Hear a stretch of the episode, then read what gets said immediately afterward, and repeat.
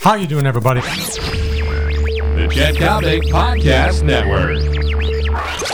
Now that the National Football League is settled up with the players, why don't we talk about what really drives pro football, America's athletic passion? How you doing, everybody? I'm Chet Coppock. Welcome to the Daily Coppock, brought to you by my great friend John Coyne and the wonderful people at American Taxi. American Taxi, of course, is the Chicago area's premier suburban taxi service for you people in Winnetka, Highland Park, Arlington Heights, DuPage County, Tinley Park, whatever the case may be. American Taxi is always the way to go.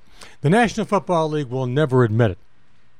They will say this television is vital to our sport. But next to television, what really drives the National Football League? Is it the off tackle play? Is it the down and out? Is it the safety?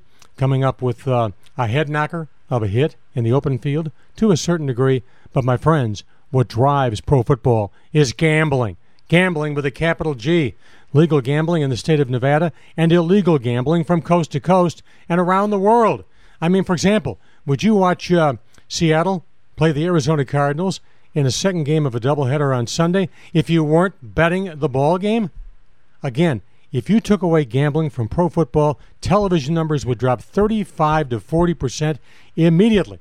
Now, the National Football League will tell you, oh my gosh, gambling is evil. Gambling is vile. Hello, Roger Goodell. Hello, the Maras.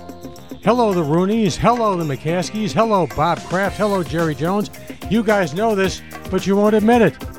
Gambling drives your game.